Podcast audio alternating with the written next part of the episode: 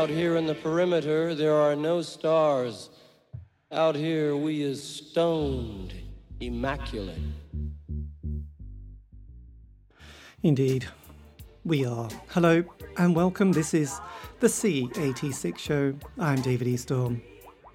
And I'm going to be with you for the next 40 minutes because, as you know, we love a good interview. This week is going to be the turn of the Vaselines, all the way from Scotland, because I spoke to one half of the combo. It is the amazing Frances McKee, who I spoke to, and um, yes, did the usual, you know, went through the wonderful world that is music talking about life, love, poetry. Um, the interview, yeah, so after several minutes of getting to know each other, as you do in the world of showbiz, and um, she probably thought I was a bit mad actually because I rambled on for quite a long period of time, we got down to the uh, interesting subject that was. Um, yes, an interview that I did with Kurt Cobain back in 1989 at the Norwich Arts Centre when Nirvana were supporting Tad. And, um, and he mentioned one of his favourite bands. He mentioned the Vaselines. And at the time, I didn't know them. I know, I've confessed, confessed it all now. I couldn't even Google, it was 1989. Anyway, um, I mentioned this to Frances, and this was her response Frances, save us all.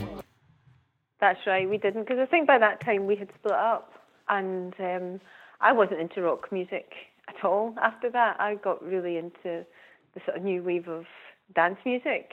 So I think even if and I think you, we had split up, and Eugene had contacted me and said, "Oh, there's this there's this rock band from uh, North America that wants they were playing in Edinburgh and they want us to support them." And you know, I was like, "Well, who are they?" And I'm not interested in rock music, kind of thing. So had I only known what what what way that the world was going to turn, I would have maybe paid a bit more attention to it at the time. Yes, quite actually, because because with the indie pop world, and I'm, I'm, not sure that you particularly fitted into it, but I've put it down at sort of the years between '83 to '87, which was when this basically it was the Smiths, wasn't it? And and most scenes I've realised have kind of like a period of time, and then and then they sort of move to the next thing. So yeah. obviously with the Vaselines, you were sort of right there in the middle of that kind of I suppose, the height of indie pop before it did change into people beginning to go into the dance scene. So,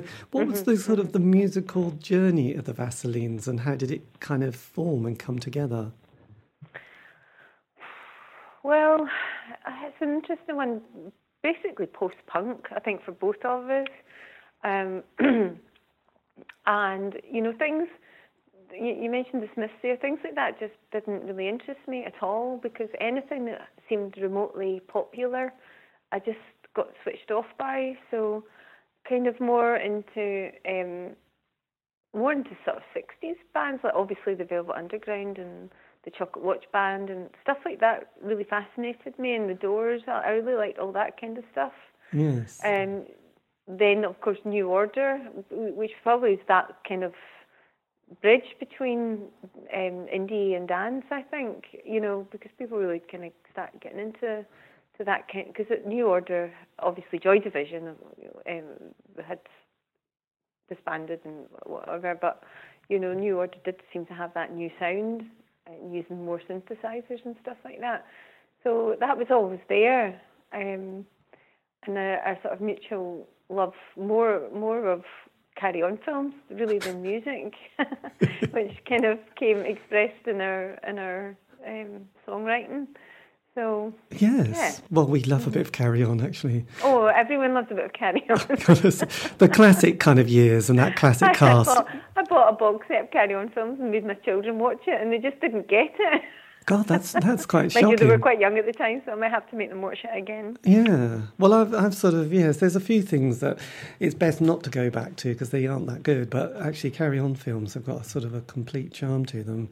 Um, oh, definitely. Which is yeah. the early is, ones anyway. Yes. Well, yes. I don't, the the latter ones were a bit tricky mm-hmm. actually, but I still say things like I don't know. I still find it's you know camembert, the big cheese, and the whip it in still makes me laugh. Just thinking about it, just mm. such such great little yes yeah. jokes. There's just so many of them because because going back to the kind of the musical front, because most people who get a band together, they they spend a bit of time just kind of hitting hitting things and making a sound, but often often not really going that far or getting that far, and then they get you know they get that kind of John Peel moment where you know if he plays something it gives them that sort of boost. So did it take a while for you to to create a sound that you started thinking, God, let's record this? Um, well, we first of all never got a John Peel session ever. As the Vaselines, I did a Suckle, my my uh, my own band, uh, much to Eugene's annoyance, I think. Um, but um, we just didn't. We didn't sit sit back and, and we weren't musically gifted enough to think we could make a sound, you know, create a, a specific sound. I, I I think I've said in countless interviews, really could only play the rudiments of a guitar. In fact, I couldn't play the guitar when we started, but I really didn't want to be that girl in the band that just stood there and played the tambourine and, and sang vocals. I really had a very firm idea that that was not what I wanted to do. So that's what kind of um, encouraged me to, to, to learn the guitar. When and, and and that's what defined our sound because I could only play three chords. Yes. So if if if, if we went beyond those three chords, I used to get really frustrated because it was so difficult for me. So mm. quite often we were we were really just limited by by what we could do. Yes, and um, and also, the other thing that I'd sort of come to sort of appreciate in a bizarre way is because during that period, a lot of people that I spoke to also had that kind of those years of being unemployed and thinking I don't know what to do. So so I'll just be you know claim unemployment benefit or the job seekers allowance or the enterprise allowance, which was kind of a kind of a big one for a lot of people because it gave a, a year where you could just say I'm going to be a musician and that's mm-hmm. fine. So just get off my case, man. And um, so did that kind of background and environment sort of have a sort of influence on on sort of the Vaselines well, as well? Both Eugene and I were very interested in drama and acting. And I, when I left school, I spent a year. I, would always been acting in. I was in the Dolphin Arts Centre drama group, and that's where I met Douglas and um, uh, Norman and, and people like that. So, and, and Eugene was doing his own sort of acting stuff, and I think both of us probably would have preferred to have gone on to be actors rather than musicians, because I mean neither of us could really well. Certainly, I couldn't play a musical instrument and didn't had been told at school I couldn't sing, so I didn't really think didn't have much ambition as far as music went. So I spent a year when I left school um, acting, and and that's really what what gave me the time as well to to start delving into what we would become would become the Vaselines. Yes. Um, and at, at that juncture, I was getting housing benefit, uh, unemployment benefit, how unemployment benefit because I'd left home by then. I, mean, I was only seventeen, so um, you had you had a bit more time because you, I wasn't working full time or anything like that, and it was a year before I actually went to onto to college. So yeah, in that year was probably the time that we that we took. So we, our, our kind of interests really came from a dr- drama background more than a, which makes us sound very hoi polloi, but neither of us, we're both very, very working class people. Yes. But... Um, families that didn't really know what we were about and didn't know what we were up to. And I think if my family, if I ever said I want to be an actress, they would just be like, well, what are you thinking about that for? That's not going to earn you any money, kind of thing. and that was the same with the music. So I, that's what probably made me, in, in the end, go and do teacher training, which was probably not a good idea. Even though I, I, I sustained four-year degree course and seven years teaching before I decided, fuck this, basically. yes, God, teaching used to be a career that people have for life, and now you know you just do it for a short period All of time. All the good teachers leave. I have to say. Yes, it's a thankless task. It is a bad one, isn't it? I know, but in the 70s, our teachers, I just thought that must have been, looking back, that must have been the cushiest job in the world because they just had such a nice time and they definitely wouldn't leave. I mean, it was mm-hmm. just like they just sat there in the staff room smoking and, and yeah. looking quite relaxed. Yeah. The staff room mm-hmm. was quite a bizarre place because there was just this yeah. waft of smoke. You couldn't see through one side to the That's other. Right. But, I think um, that was just a, a, a, it was just like a smoke screen, really, just yes. to keep you away from everyone else. And then, and, and if they ever had to talk about exams, it was like, oh, you don't really want to worry about the exams. You're you're you're such a bunch of working class kids. You're all going to work in factories anyway, so don't. Well, that's it. That's it. Yeah. Which is quite odd. And were you inter- Were you aware? Because because I realised. I mean, um, having interviewed so many bands from Scotland, there was you know, all the other kind of bands and labels that were about from 53rd and 3rd and Postcard Records, and then you had the Pastels and Joseph K and the Jasmine Minks and the Orchids and BMX Bandits. I mean, you know, it, it does have that kind of wow, there was just a lot of music happening. And I just wondered if you'd been aware of those bands and sort of inspired by them as well. Well, I knew obviously Douglas, Douglas and Norman and Sean and I had our, we were in a band together. If you could, it was just a collection of of people just kind of that's probably uh, really when when I was in my drama group we, we did a musical and that's when I was actually told that I could sing and that I had a a mezzo soprano voice. I remember being very very chuffed with myself about that. And I got the part of Snoopy and Charlie Brown and um, um, and then and because I was friendly with Douglas and things, so we we just had this band and then then Douglas changed the name of the band and just thought, this isn't really for me. And Eugene had been in a band with his friends from school, and he's just not, he's just kind of getting a bit disheartened with it. And that's when we thought, well, we both quite liked the idea of being in a band. Maybe we could do something together. So I was very aware of what was my contemporaries, and obviously with Stephen with the Pastels, he was he really took us under his wing, and and helped us. Yes. Actually. And then, because obviously, well, not obviously, but you know, I sort of found out that sort of most bands have a five-year kind of narrative of, of sort of making a bit of a sound for the first couple of years, and then doing the single and album, and then mm-hmm. the, the, after the tricky tour, then the tricky second album, things didn't sort of particularly last for various reasons. And if anybody ever seems to tour America, it seemed to finish them off. But definitely yeah, the second album we was. never got that far. No, we never got. To, so, we never got to Britain. No. but did you? I mean, you had a more of a three-year kind of period on with with the band. Did it? Did that sort of? Did you have a definite moment where you thought this is the end? To quote Jim Morrison. No, it was more of a fizzling out actually, especially. Um, you, you just don't know what's going to happen. And we didn't have any kind of gold standard. You know, the fact that we even brought out an EP was amazing. And then we recorded an album, and then the whole thing just imploded. And f- for us, it just felt like you take one step forward, and then there's about ten steps back. And we were funding all this ourselves, and we had no money. So, you know, I was working in a bar at the time. Every bit of money went on a rehearsal thing. Now, that's probably why we were so woefully under rehearsed. We couldn't even afford to do that. So it just felt like we barely had enough money to get through on the train to Edinburgh to record the album. So there was a big financial restriction on us. And then when we made this album in the middle of January and December, it was just freezing and you just felt cold all the time. To then be told that actually all that effort was for nothing because actually the album was never going to come out because 53rd and 3rd went under, the whole cartel just went. So it was that, I think that was just, that, you know, we just, and, you know, the relationship with Eugene and I was, was really struggling as well. So all that, it just felt like the end of an era, really. It just seemed to think like the only thing that was vaguely keeping Eugene and me together was the the band actually, and then it was just I don't really want to keep this going anyway. Yes. So. So was that because obviously that's a huge emotional investment, and you know just emotional investment as well as the time and the money. Was that kind of a heartbreaking moment when you decided? No, it was a relief.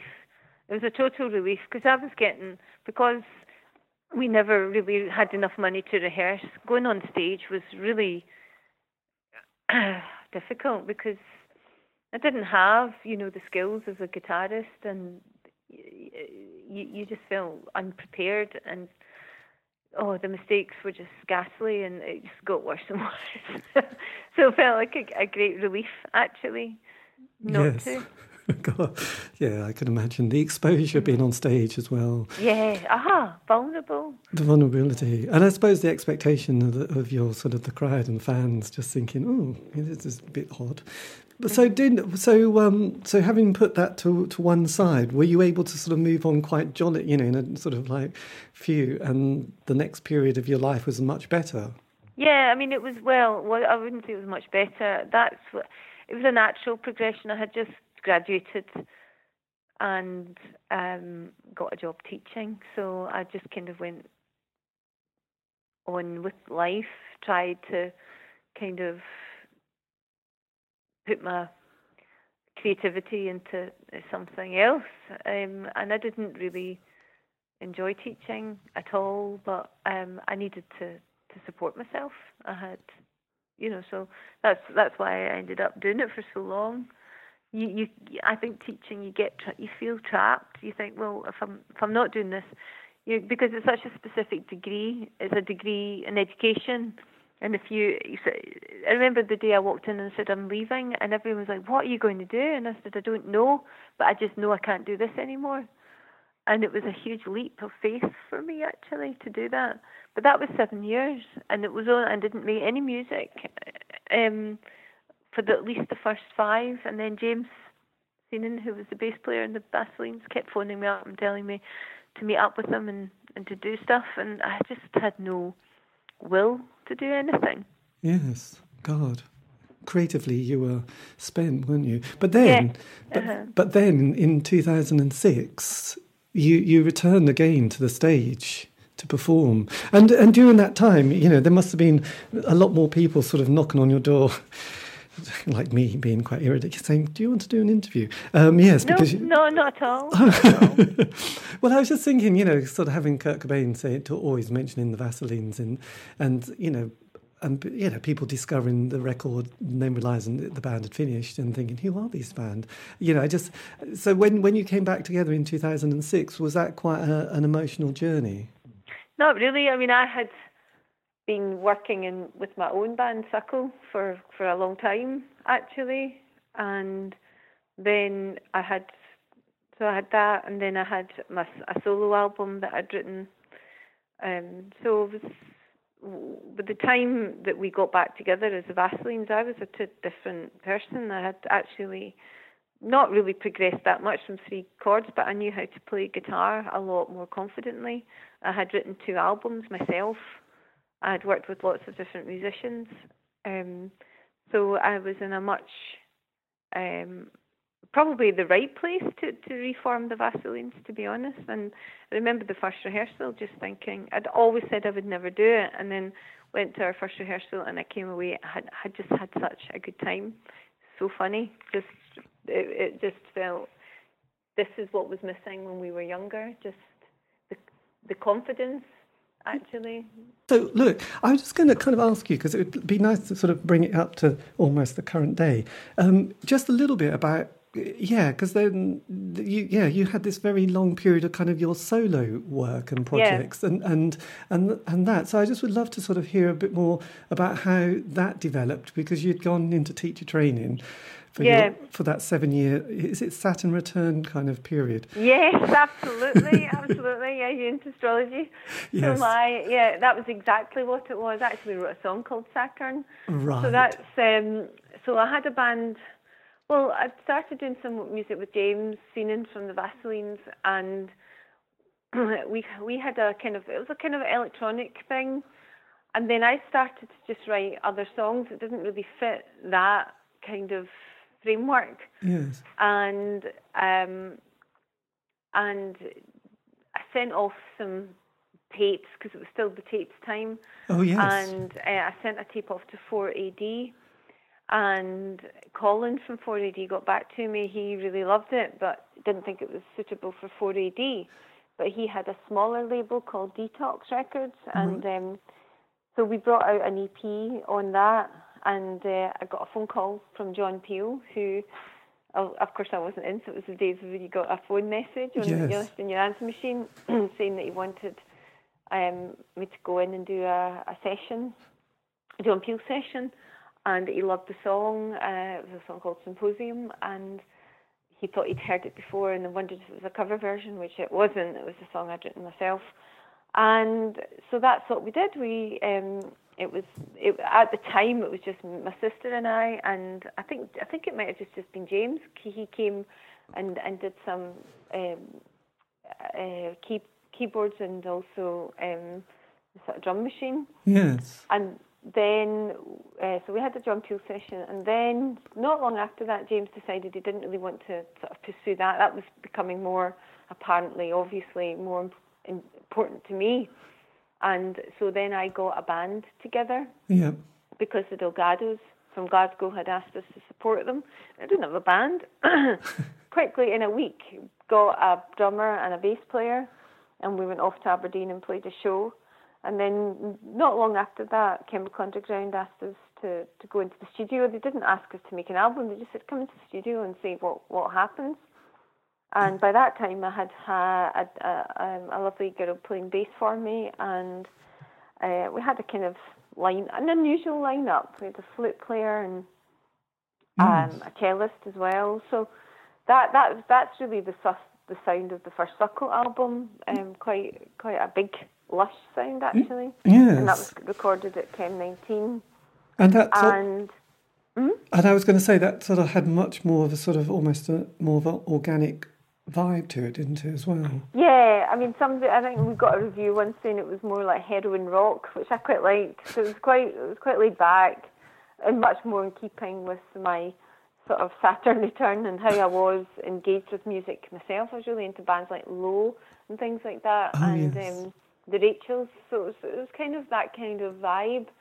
Um, then I had my son, and things kind of cooled off a wee bit with the band and which resulted just in me recording a solo album. Right, and this is Sunny Moon, isn't it? Sunny Moon. So that just went from a huge band to just me and Julie McLarnon that, that recorded it, and we just brought in some musicians as and when required. And um, and I haven't actually. Then the then Vaseline started up again. So was, it was that actually when I was when I was doing a little tour with Sunny Moon that um, I phoned up Eugene to see if he wanted to do the tour with me, and that's really when um, we we started chatting about maybe just doing a couple of shows. Well, we didn't even chat about it. We never really spoke about it. It was a friend that phoned, and Julie that that said, "Oh, you should you should do some stuff with the Vaselines," and I just thought, oh, "I'm not interested." then Sub Pop were having their 20th anniversary party and asked us if we'd play and at the same time, a friend had asked to do a charity event. So we just um, that's how it all began again, really. Yes, so that kind of put my solo stuff into the back burner a bit. Yes, and did and was it the case that you and Eugene hadn't seen each other for a while? no, we, we we would see each other intermittently. Yes, there's always some Vaseline's business. we always see the Vaselines as like our our kind of baby, yes. you know. So there's always something to have a discussion about. Um, so we hadn't fallen out or anything. It was just, uh, I mean, I had three children by that point, so I was kind of busy. Yeah, absolutely. And so when this is 2006, so when you sort of got back mm-hmm. and started to, um, yes, kind of hit the stage again, was there that kind of moment you thought, actually, this is quite fun? We could, we. Yeah, we... it was the first rehearsal. We had Bob from Belle and Sebastian, Stevie, and um, yeah, uh, Stevie and oh god, the drummer's name I can't remember. They all helped out. They they were a backing band, if you like. These guys know how to play their instruments, so that and I, of course I had obviously learned to play my instrument a little bit better. And a lot of these Vaseline songs we had never played live, so it actually felt like a new venture. It didn't feel like we were rehashing yes. old things because we never toured Dum Dum. We never did it. We'd broken up by the time it ever came out, so a lot of the time it was like it was like having to learn songs again, but playing them in a way that we had never envisioned. So yes. it was really exciting, actually. It's interesting when bands have sort of tried to get back together and then had to listen to old tapes to work out mm-hmm. even even what the lyrics yeah. were as well as the, yeah, the chord changes. Definitely. So that was quite interesting because obviously mm-hmm. having Sub Pop and you brought out that collection and compilation, didn't you? Enter yeah. the Vaselines, which must have mm-hmm. felt because I know a lot of people who I spoke to who've kind of got their sort of I suppose archive their stuff. It gives them Mm-hmm. a sort of a great sense of kind of I don't know, not completion, but certainly a nice feeling of being kind of everything being tidied up for that one sort of period. That's of right, life. and that's only when I found out how Kurt Cobain had actually ever heard of the Vaselines because it was through Calvin Johnson. He had taken our because we did some shows with Beat Happening, and he had his radio show, and he had taken our EPs back to Olympia, and Kurt used to listen to his radio show, and Kurt um, heard Molly's Lips and Son of a Gun, and just absolutely loved it. I never knew that really until that we were putting out Enter the Vaselines and spoke to Stephen about that. Yes. I'd always wondered how on earth they had heard. Well, actually, Hey, so- I'd forgotten that because I'd done a couple. Of, I'd done an interview with two of the members of the Marine Girls, and again, they were Oh, sort yeah. of one of those, Uh-huh. you know, bands that uh, Kurt Cobain had said was in his Mm-hmm. top fifty albums of all time. And I think again, it was I'd forgotten it was Calvin who was in Mm-hmm. yeah, to be he's the been a real. yes, Uh-huh. he is the man. Innovator. Mm-hmm. Yes. So then, obviously, the the creative excitement was kind of happening, and you did Sex with an X, Yeah, uh huh. Because we really didn't just want to sort of be nostalgic band. We did want to. It, we felt uh, we have got songs to write, and you know I'd sort of sharpened my songwriting tools a little bit better, and the writing came really, really easily. Yes. it was really good fun as well. And that came, and then when you kind of a few years later you did V for Vaselines, because that Mm-hmm. that's got a quite a different vibe again, hasn't it? That's right. Um, we we recorded that with Tony Doogan, who really did push us to our own limits with in terms of what we could do. But um, it, he was brilliant in helping us see that, and we just wanted to make a kind of a kind of rock album actually, and uh, yeah, we were we were really I, both you and I are really pleased with that album, but it didn't really get that much kind of recognition, and it's like, well, okay, that's just the way things are. There are so many albums that come out every day, every week.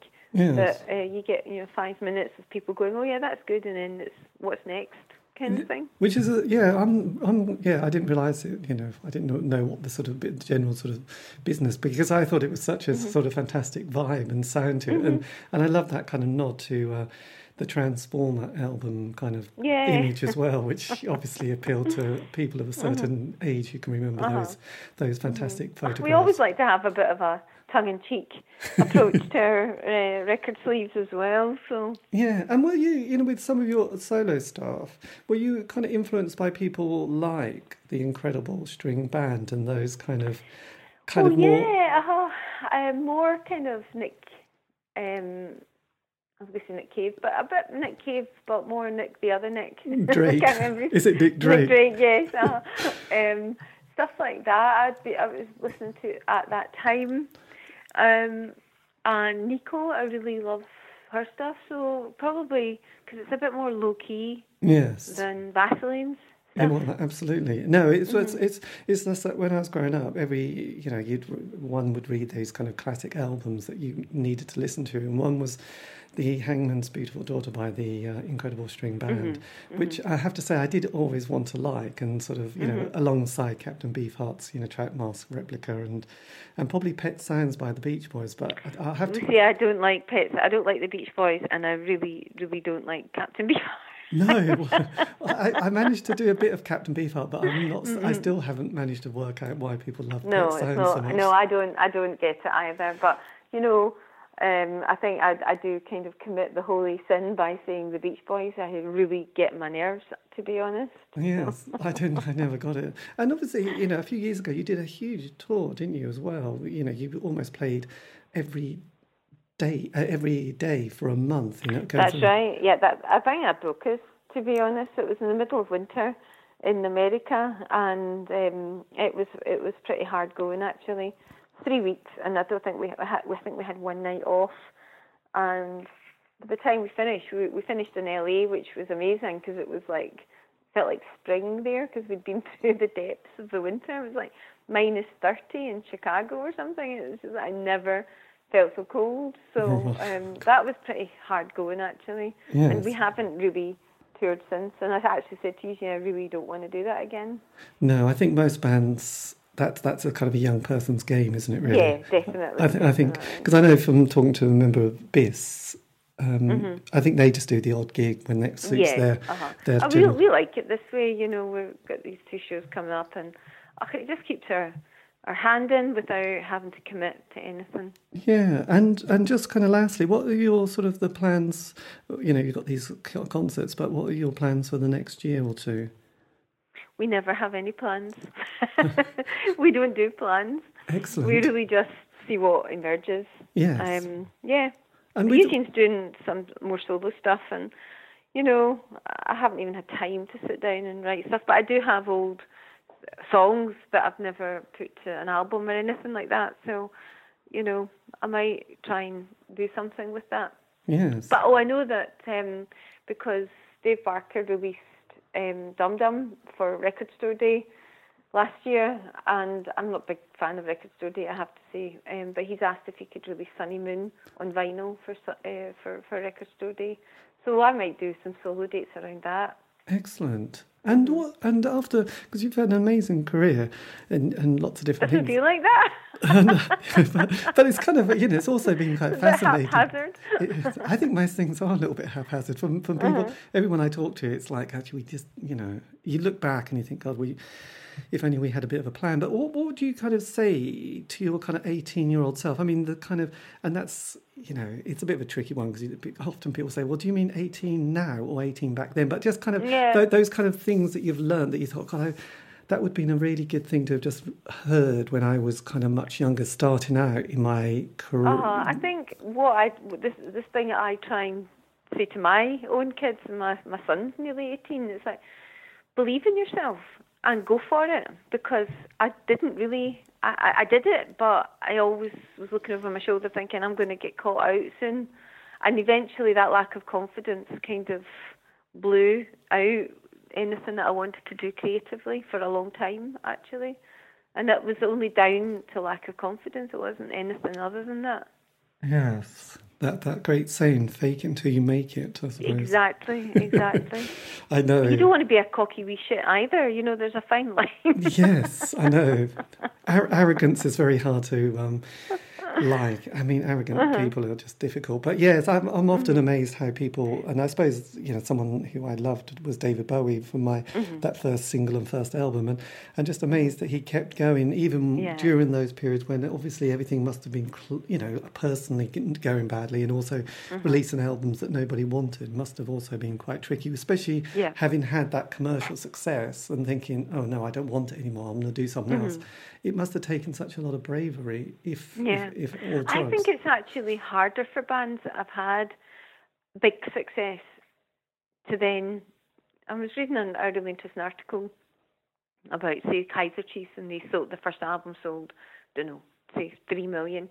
The second album, maybe a million. And in terms of the record company, that's a failure. But actually, in terms of indie music, that's actually amazing. Yes. Um, so I think to, to make a big impact straight away is actually more difficult than just to do what we've done and just kind of mess around for as long as you want. Nobody bothers you. You just get on with it, really. Yes, well, I have noticed with my obsession with the 80s indie bands, the ones that have come back, they're quite happy playing in small little venues, if not Yeah, just. yeah, definitely. And they're just kind of like, we just don't want to give up our kind of day job and our life Mm-hmm. for this music because it's great and it's a nice hobby. Because there's a woman called Amelia Fletcher who's um, who was into Yeah, Lu- she in Toulouse Yes, yeah. and she still brings out records with these kind of different bands that she creates. Mm-hmm. And she's a lecturer at the UEA here, and I just think it's great that you know that that she seems to spend all her sort of weekends and, and part time um, spare time doing the music, but her day job obviously is the one that she keeps kind of definitely Mm-hmm. Yeah, ticking over uh-huh. and focused. And, and I think it's I, great. I, and I think that's one of the things that, that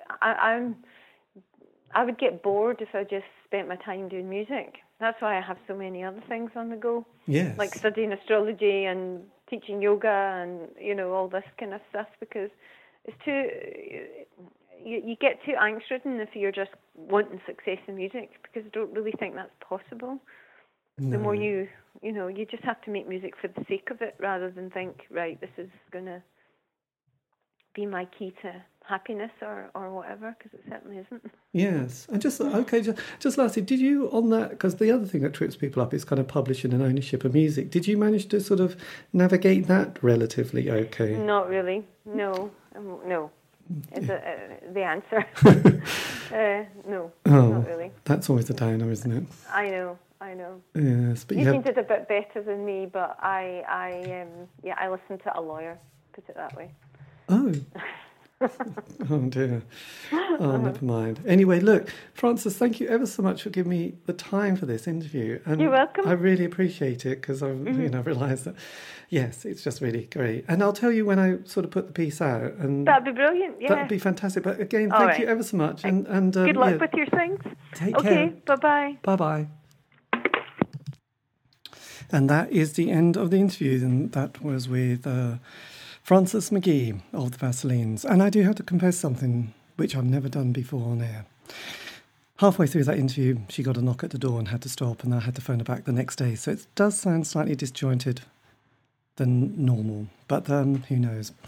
And frankly, who cares? But anyway, that's why there was a sudden jump in the sort of volume when I asked her another question. It was the following day. I know those pesky people came round and uh, she needed to go. Anyway, that's life. But a big thank you to Frances for giving me the time for that interview. This has been David East of the C86 Show. If you want to contact me, you can. Facebook, Twitter, Instagram. Just go to at C86 Show. It's all there. And um, yes, keep it nice and positive. Otherwise, don't bother. Also, all these interviews have been um, archived, so you can find those on Podbean, Spotify, iTunes. Just do at C86 Show. That would be marvellous. Anyway, stay safe. Have a great week.